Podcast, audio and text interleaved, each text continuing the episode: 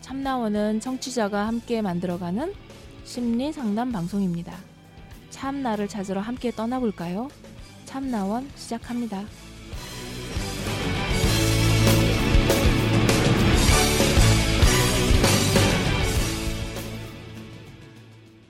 네, 안녕하세요. 네, 안녕하세요. 참나원 시즌 7에서 진행하고 있는 열린 강좌 시간입니다. 네, 오늘은 이제 이 열린 강좌의 마지막 강좌가 되는 거죠? 예, 총 12개 강좌 중에 네. 오늘 12번째 마지막 시간입니다. 아, 네. 보통 이제 한 달에 한 번씩 올라가는 걸로 해서 저희가 이제 이번 달에는 이 마지막 강좌를 이제 하면 열린 강좌는 이제 끝인가요? 예, 열린 강좌는 이제 앞으로 없을 거고요. 네. 그래서 앞으로는 이제 그 우리 리포터 방송을 좀 활성화해야 되지 않을까 하는 생각도 드는데. 음, 네. 자, 그러면 이제 오늘은 그 열린 강좌에 충실하기로 하고요. 저희 이번 주에는 음, 이제 열린 강좌 마지막 강의가 되겠는데 예, 오늘 강의는 이제 방 쌤이 그 주관이 되어서 하는 걸로 하겠네요. 네, 그래야 되겠죠. 음, 네. 그래야 되겠죠? 네. 우리 지난번 열린 강좌 주제가 혹시 기억나시나요? 네, 관심 수련에 대해서 했었죠. 음. 마음의 주인되기. 어. 네. 마음의 주인되기 그게 시리즈 1이었었고 네, 오늘은 마음의 주인 되기 시리즈 두 번째 시간입니다. 관심 수련보다는 좀 더 광범위한 그러니까 이제 상담 심리 분야에서는 많이 알려져 있는 감수성 훈련이라는 주제로 좀 얘기를 하려고 해요. 네, 감수성 훈련은 감수성을 막 훈련해 하면 되는 건가? 뭐 이제 이렇게 생각할 수도 있겠어요. 그 이생 그 드라마 보다가 이렇게 펑펑 울고 이러는 분들 있죠. 아, 저도 많이 그래요. 어, 그런 분들은 감수성이 풍부한 걸까요? 메마른 걸까요? 감정이 풍부한 거죠. 예, 그거는 감수성하고 상관없다는 거. 네. 자, 감수성이라는 게 어떤 건지 그거를 이제 이번 주에 알아볼 건데요. 네.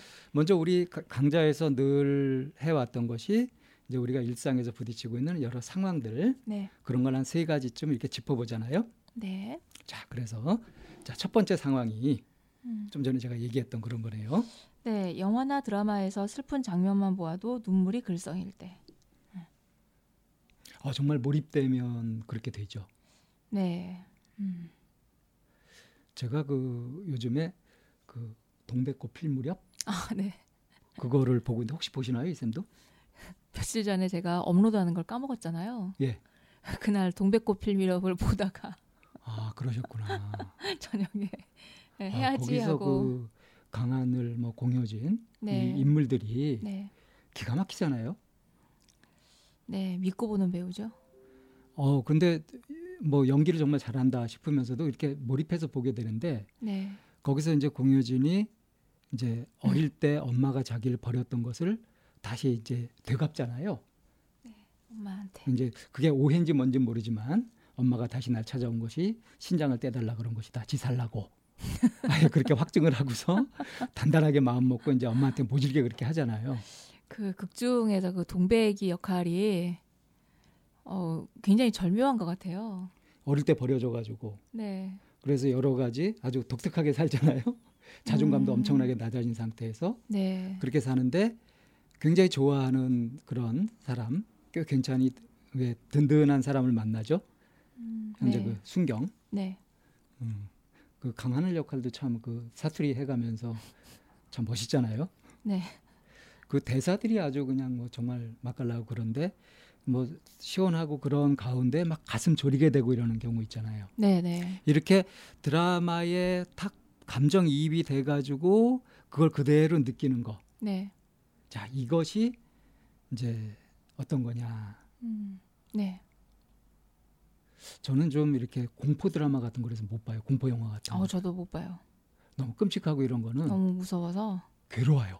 음, 그래서 그런 영화는 이제 안 보기로 했어요. 음. 그래서 그런 영화를 차라리 집에서 음. 쿡 TV 같은 걸로 봐요. 끊었다 볼 수 있잖아요. 아 그래요. 이게 빨리 돌리기도 되고. 어. 그래서 이제 그런 상황이 생기면 일단 끊고 가서 이제 당을 좀 충전을 하든지 음. 이제 그렇게 하고 이렇게 보지. 단단히 마음가짐을 네, 네. 무장을 하고. 네, 네. 그래서 그런 무서운 영화는 우리는 아예 그냥 집에서 보는 걸로. 음. 근데 이렇게 드라마나 영화를 보면서 그렇게 감정이 몰입되고 또 그 감정이 그대로 느껴지고 하는 이런 현상 네. 이거는 정신 건강상 어떨까요? 좋을까요? 안 좋을까요? 어떻게 활용하느냐에 따라서 다른 것 같은데요. 전 옛날에 그런 분도 본 적이 있어요. 나뭇가지를 꺾으면 네. 그 나뭇가지가 지르는 비명이 들린대요. 그래서 그 고통이 느껴져가지고 이 사람은 이렇게 산길도 못 가요. 혹시 나뭇가지를 꺾을까봐. 안 꺾으면 되잖아요. 그냥 길에 발 길에 있는 걸 갖다 낙엽을 밟아도 그 낙엽들의 비명이 들리고 이래가지고 낙엽은 이미 떨어진 잎이잖아요. 예 그런데 이 사람은 그걸 느끼는 거예요. 굉장히 심약하신. 굉장히 예민한 거죠. 네. 이건 이제 너무 심한 경우 아닙니까? 음, 감정이 과하게 풍부한 경우죠. 말은 어떻게 하신대요? 말도 아주 조심조심 아주 차분차분하게 그렇게 해요. 네. 내가 지른 이 말소리가 이 환경을 해치고 그래서 그 사람 어, 소음이 말, 될까봐. 그 사람 말 들을 때는 가슴 졸이면서 들어야 돼요. 음, 그러니까- 저러다 깨질까 뭐 이렇게. 네. 음, 그 반면에 네. 왜 사이코패스라 그러죠. 남이야 죽든 음. 말든 전혀 감정 느낌 없는 거. 네. 감정이 흔들림이 아예 없는 거. 네. 그 동백꽃 필 무렵이라는 드라마에 그런 모든 인물이 총동원되는 것 같아요. 어, 많이 나오죠. 네.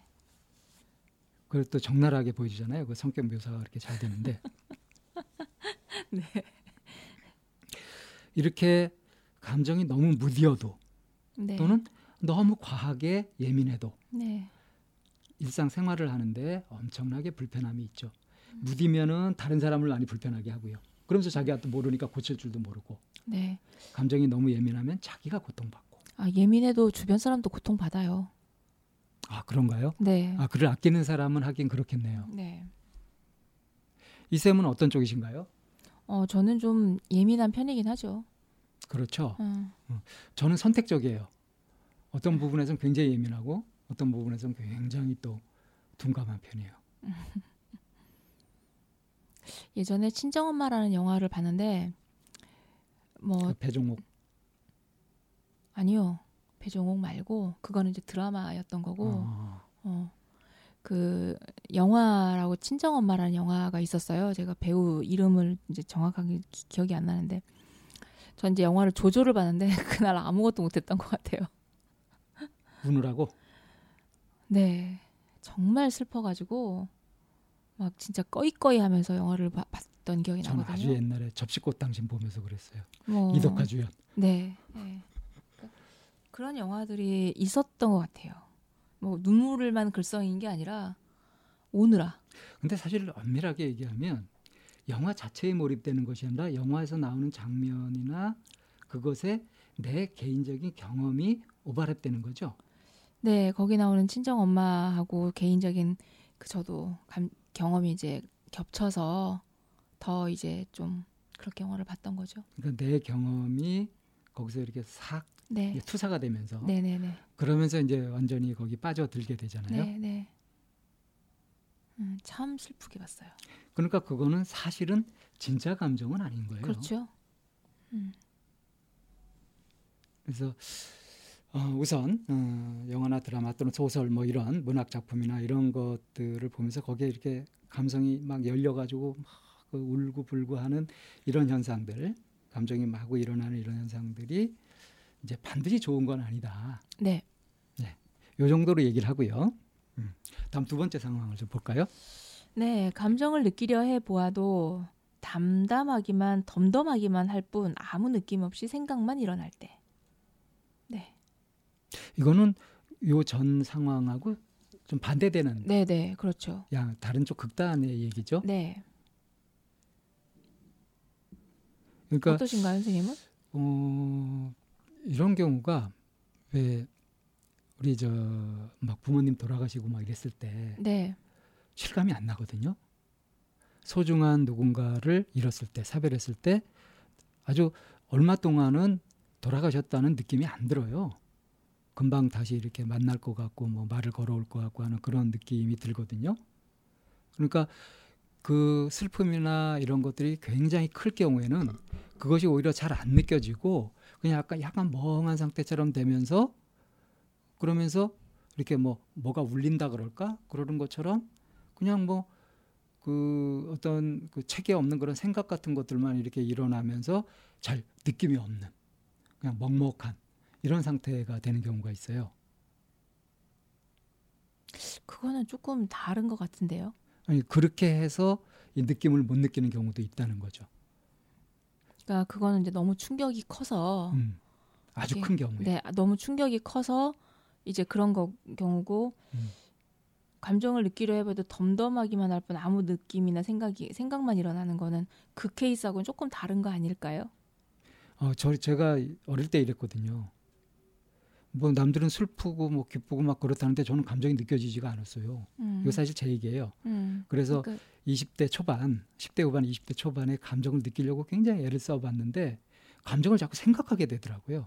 아, 이건 지금 슬픈 상황이지. 이런 경우에는 뭐 좋아해야 되는 거지. 뭐 그러고 나서 이렇게 마음을 이제 하는데 영 어색하죠. 음. 음. 네. 그래서 이제 나중에 내가 왜 이랬는지 하는 거를 이제 공부를 해가지고 알아낸 것이 뭐냐면 내가 감정을 굉장히 억압하고 있었다는 거.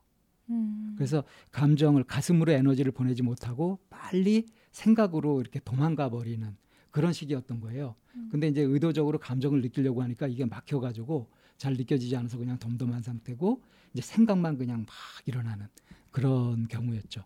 머리 아프시겠다. 그러니까 머리를 많이 쓰게 되고 머리가 좋아지게 되는 원인이 되기도 했나 봐요. 그게 자꾸 뭐 원인과 머리를 결과를 찾으니까 예, 자꾸 쓰니까. 음, 또 그렇게 생각할 수도 있겠네요. 음, 보통의 근데- 경우는 이렇게 음. 되면 머릿속이 막 엉클어지듯이 꼬여서 머리가 아프거나 네, 두통이 오거나 하... 저는 근데 두통은 오지 않았었어요. 말씀- 하는 편이니까. 음. 음. 근데 아무- 어, 아무튼 감정을 느끼지 못하고 이렇게 생각만 많이 일어나는 경우가 그래서 저 같은 경우는 억압이 너무 심하다. 억압이 왜 심하냐면 그걸 받아들이 그대로 받아들일 만큼 감정이 튼튼하지 못한 거죠. 때로는 그 나와 관계 없을 때 음. 그럴 때도 좀 그런 것 같아요. 예를 들면 어 저는 저희 부모님에 대해 생각하면 막 울컥울컥한 이런 마음들이 이제 올라온단 말이에요. 네. 근데 선생님은 저희 부모님을 뵌 적이 없으니까 우리 부모님에 대한 막 그런 얘기를 하면은 그게 덤덤하죠.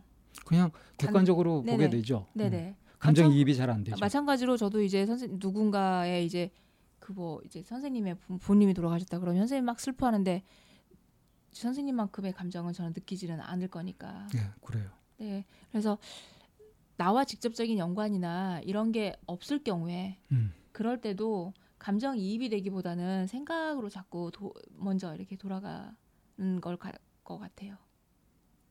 음, 그러니까 어떤 일이 벌어졌을 때 그것에 대해서 느끼는 감정은 네, 거기에 얼마만큼 관심을 가지느냐에 따라서 네, 네. 그 정도가 달라지겠죠. 네, 네, 거기 쏙 빠져버리거나 아예 네. 관심이 없거나 네. 그럴 때는 이제 너무 과해지거나 아예 음. 못 느끼게 되거나 하는 거고 음. 적당한 정도의 거리가 있을 때 어떤 적당한 정도의 느낌이 일어나는 것 같아요. 네, 어쨌든 감정을 느끼려고 해도 그러니까 이제 사람들한테 저희가 집단을 하거나 할 때 마음이 어떤지 감정을 많이 물어보잖아요. 네. 그럴 때 어, 지금 내 느낌이 어떻다는 거를 그대로 얘기하는 사람들이 의외로 적잖아요.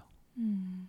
우리가 일상생활하면서 감정은 자꾸 억압하면서 눌러두고 사는 경우들이 많거든요. 그리고 때로는 그 감정을 내비치면 그 위험하다거나 아니면은 약하다고 소리를 듣게 될까봐.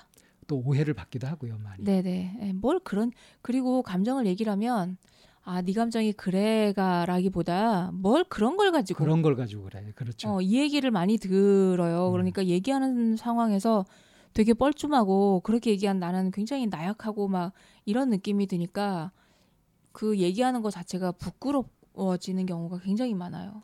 그래서 감정 그러면 음. 뭔가 이성적이지 못하고 좀 미성숙한 네. 무엇인가 치우친 네. 판단을 제대로 못하는 음. 이런 것들하고 이렇게 연관을 시키는 경우들이 많아요. 네. 그래서 그 악의적으로 그걸 이용하는 경우가 왜 이제 일본에서 뭐 무역 전쟁 선포하고 막 난리를 치고 그랬잖아요. 아나무인으로 막 그랬잖아요. 네. 벌써 그게 꽤 오래 되고 있는데 이제 그걸 가지고 이제 친일 친일파들 이제 국내 친일 세력들 이들은 이제 그거 국민들의 반일 감정을 부추긴다 뭐 이러면서 이제 비난을 한단 말이에요. 그래서 제가 한번 글을 쓰면서 반일 감정이 아니라 반일 의식이다 이렇게 반박한 적이 있어요. 이때 이제 반일 감정이라고 얘기하는 거는 뭔가 온당하지 못하고 과도하게 흥분한다 하는 뉘앙스를 품고 있잖아요. 네. 그러니까 정신을 뭐 차분히 하고 일본 우리의 우방이다 막 이런 식의 이제 주장들을 막 하- 해댄단 말이에요. 에이코. 그래서 감정이라고 하는 것을 이제 우리가 상식적으로 일반적으로 이제 이- 그 이해를 하게 될 때 뭔가 이성적이지 못하고 뭔가 치우치고 원래 감정이라 그러면 뭔가 치우친 듯한 과하거나 음. 어, 미숙하거나 이제 그렇게 이해하는 경향들이 있어요. 네. 이제 그런 이런 분위기 속에서 자연스럽게 이제 감정을 자꾸 누르게 되죠. 그렇죠. 그러니까 평상시에 누르고 있다가 자기 감정이 어떤지 이렇게 찾아보려고 하니까 잘 안 보이고 음. 그냥 먹먹하죠. 음. 자, 그러면 이제 세 번째 상황 또 가볼까요? 네, 아주 작은 일에도 쉽게 흥분이 되어서 잘 가라앉지 않을 때. 이게 음, 아주 작은 일이라고 하는 아주 주관적인 표현인 것 같아요. 어, 어떤 사람에게는 그게 뭐 그야말로 뭐 그까짓 것 같고 라고 하는 사람이 있는가 하면 어떤 사람은 그게 그냥 뭐 청천벽력 같을 수도 있는 거잖아요. 예. 음, 그래서 그 아주 작은 일, 뭐 그런 일 가지고 이렇게 말할 수 없는 것 같아요. 음. 그래도 어느 정도는 그 구분할 수 있지 않을까요? 음, 왜 예전에 저희한테 왔던 케이스 중에 하나인데, 그 이 아이가 성인이 다 되도록 이제 부모님한테 삐져 있는 마음을 갖고 있었단 말이에요. 왜 삐졌죠? 근데 이제 그거를 이렇게 막 얘기를 하다 보니 그 뭐가 있었냐면 유치원 다닐 때 이 부모님들은 이제 파락군이라고 하는 좋은 동네로 가서 부모 자식을 키우고 싶어서 음. 막 무리하게 이제 해가지고 이제 그런 곳으로 이사를 갔단 말이에요. 네. 근데 이사를 갔는데 거기 가서 이제 뭐 흔하, 흔, 흔히 먹을 수 있는 햄이나 이런 것들을 사기에도 이런 주머니 사정은 넉넉치 않아서 음. 재래시장 해가지고 나물이나 이런 것들로 해가지고 그런 반찬을 이제 싸서 유치원 때는 반찬만 싸가지고 밥은 이제 유치원에서 먹으니까 음. 그렇게 해서 이제 싸갔는데 아이는 햄이나 계란 해- 햄으로 된 반찬을 먹고 싶었던 거지 다른 애들이 주로 그거 싸우니까. 네. 음. 그런 나물은 먹고 싶지 않았던 거죠. 음. 그래서 이 아이는 이제 그렇게 도시락을 싸가지고 가면 자기 반찬 안 먹고 다른 친구들 반찬만 먹는 말 먹는단 음, 말이에요. 음. 근데 이제 유치원에 상담을 가니까 선생님이 땡땡이가 자기 반찬 안 먹고 다른 친구들 반찬만 뺏어 먹는다 자꾸 이제 그랬는데 그때 이 아이가 자기는 그런 반찬을 먹고 싶었던 거지 엄마가 만들어준 그런 나물 반찬 같은 거는 자기를 하나도 배려하지 않은 거잖아요. 음. 그런 것들이 이 아이에게 계속 약간 좀 쌓여서 음. 이제 성인이 되어서도 어, 부모님은 내 입장이 아니라 본인들이 하고 싶은 것만 한다라고 하는 식으로 굳어, 굳어져서 이제 그러니까 우리 부모님은 내 생각 안 한다. 네, 예. 음. 아, 그렇게 삐졌다는 거죠. 어. 예. 이제 그 그러면 이제 그런 이 그런 걸 가지고 뭐 그 반찬 가지고 그래. 음. 우리는 그렇게 말할 수 있잖아 그냥 쉽게. 음. 그렇지만 그, 아- 그 아이 어른 아이 입장에서는 자기한테는 그게 그럴 막 그걸 가지고 그래라고 말할 수 없다는 거지. 음. 자기는 그 순간에 그 햄반찬이 너무 먹고 싶었던 거니까. 음. 이렇게 그 누가 보기에는 아주 사소하고 작은 일이어도 누군가에게는 그게 자기 일생 일대에서 이렇게 확 이렇게 그 할 만한 또 그런 일일 수 있다라는 거죠. 그래서 뭐 어느 정도의 그 정도라고 하는 건 있기는 하지만 작은 일이라고 하는 것에 대해서 혹시라도 우리가 너무 일반화 시켜버리고 있는 건 아닐까 음. 이런 생각이 들어서 이제 그 얘기를 잠깐 하게 됐어요. 그러니까 이제 말씀을 듣다 보니까 음. 이게 굉장히 중요한 포인트 같은데요. 자기가 감정적으로 흥분하거나 제대로 이제 처리하지 못하고 당황하고 했던 그런 건데 네. 다시 이제 그거를 거꾸로 복귀해 보면서 음. 그러면서 아, 내가 그런 사소한 일에도 그랬나 그런 작은 일에도 그랬나 이렇게 생각하는 사람들이 굉장히 많아요. 음, 네, 네. 근데 자기가 엄청나게 흥분하거나 놀랐거나 그랬다는 것은 그게 주관적으로 자기한테는 큰 일이었다는 거죠. 그렇죠. 근데 그걸 이- 인정 안 하는 거죠. 그런 사소한 일에 내가 왜 그랬을까? 음. 이러면서 이제 거기 얽혀드는 거죠. 네. 그런 면에서 작은 일이냐 큰 일이냐 하는 것이 따로 있는 것이 아니다. 네. 자기한테 큰 일이면 그건 자기한테 큰 일이었던 거다. 네. 이 말씀이신 거죠. 네네. 예. 그래서 이제 여기에서 포인트를 맞추는 게 감정이 이렇게 그 흥분이 되었을 때 음. 가라앉지 않은 경우를 이제 우리가 얘기를 하면 될 것 같아요. 그러니까 어, 자기가 생각해도 그게 나한테 굉장히 중요하다거나 뭐 대단한 일이라고 여기지도 않는 그런 것인데 그런데 막 흥분이 돼가지고 가라앉지 않는단 말이죠. 그 일종의 습관 같거든요. 이게 습관이라고요? 예를 들면 그 아이들도 어릴 때 키워보면 그 그런 아이들이 가끔 있어요. 그러니까 떼쓰고 울고 음. 하는데 그 멈춰야 되는 시점을 몰라서 계속 떼쓰고 울고 있는 거. 음. 그게 성인이 되어서도 반복이 되는 거죠.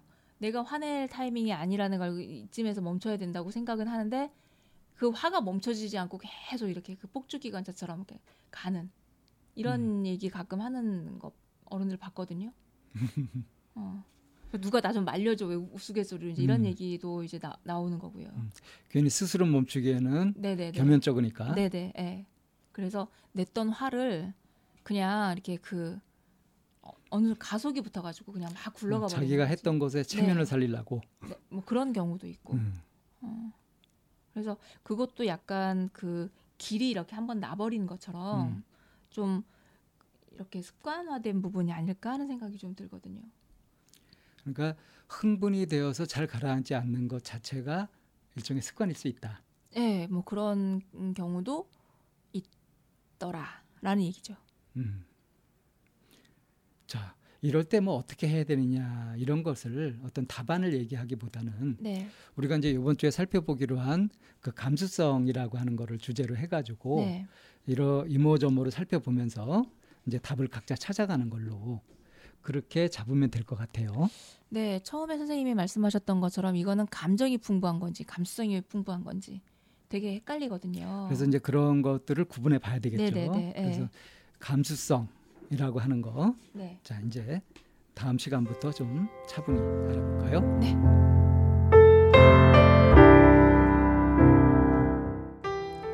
상담을 원하시는 분은 c h a m n a o n e 골뱅이 다음점 넷으로 사연과 연락처를 보내주세요. 참나원 방송 상담은 무료로 진행됩니다. 마인드 코칭 연구소 전화는 02-763-3478입니다. 여러분의 관심과 참여 기다립니다.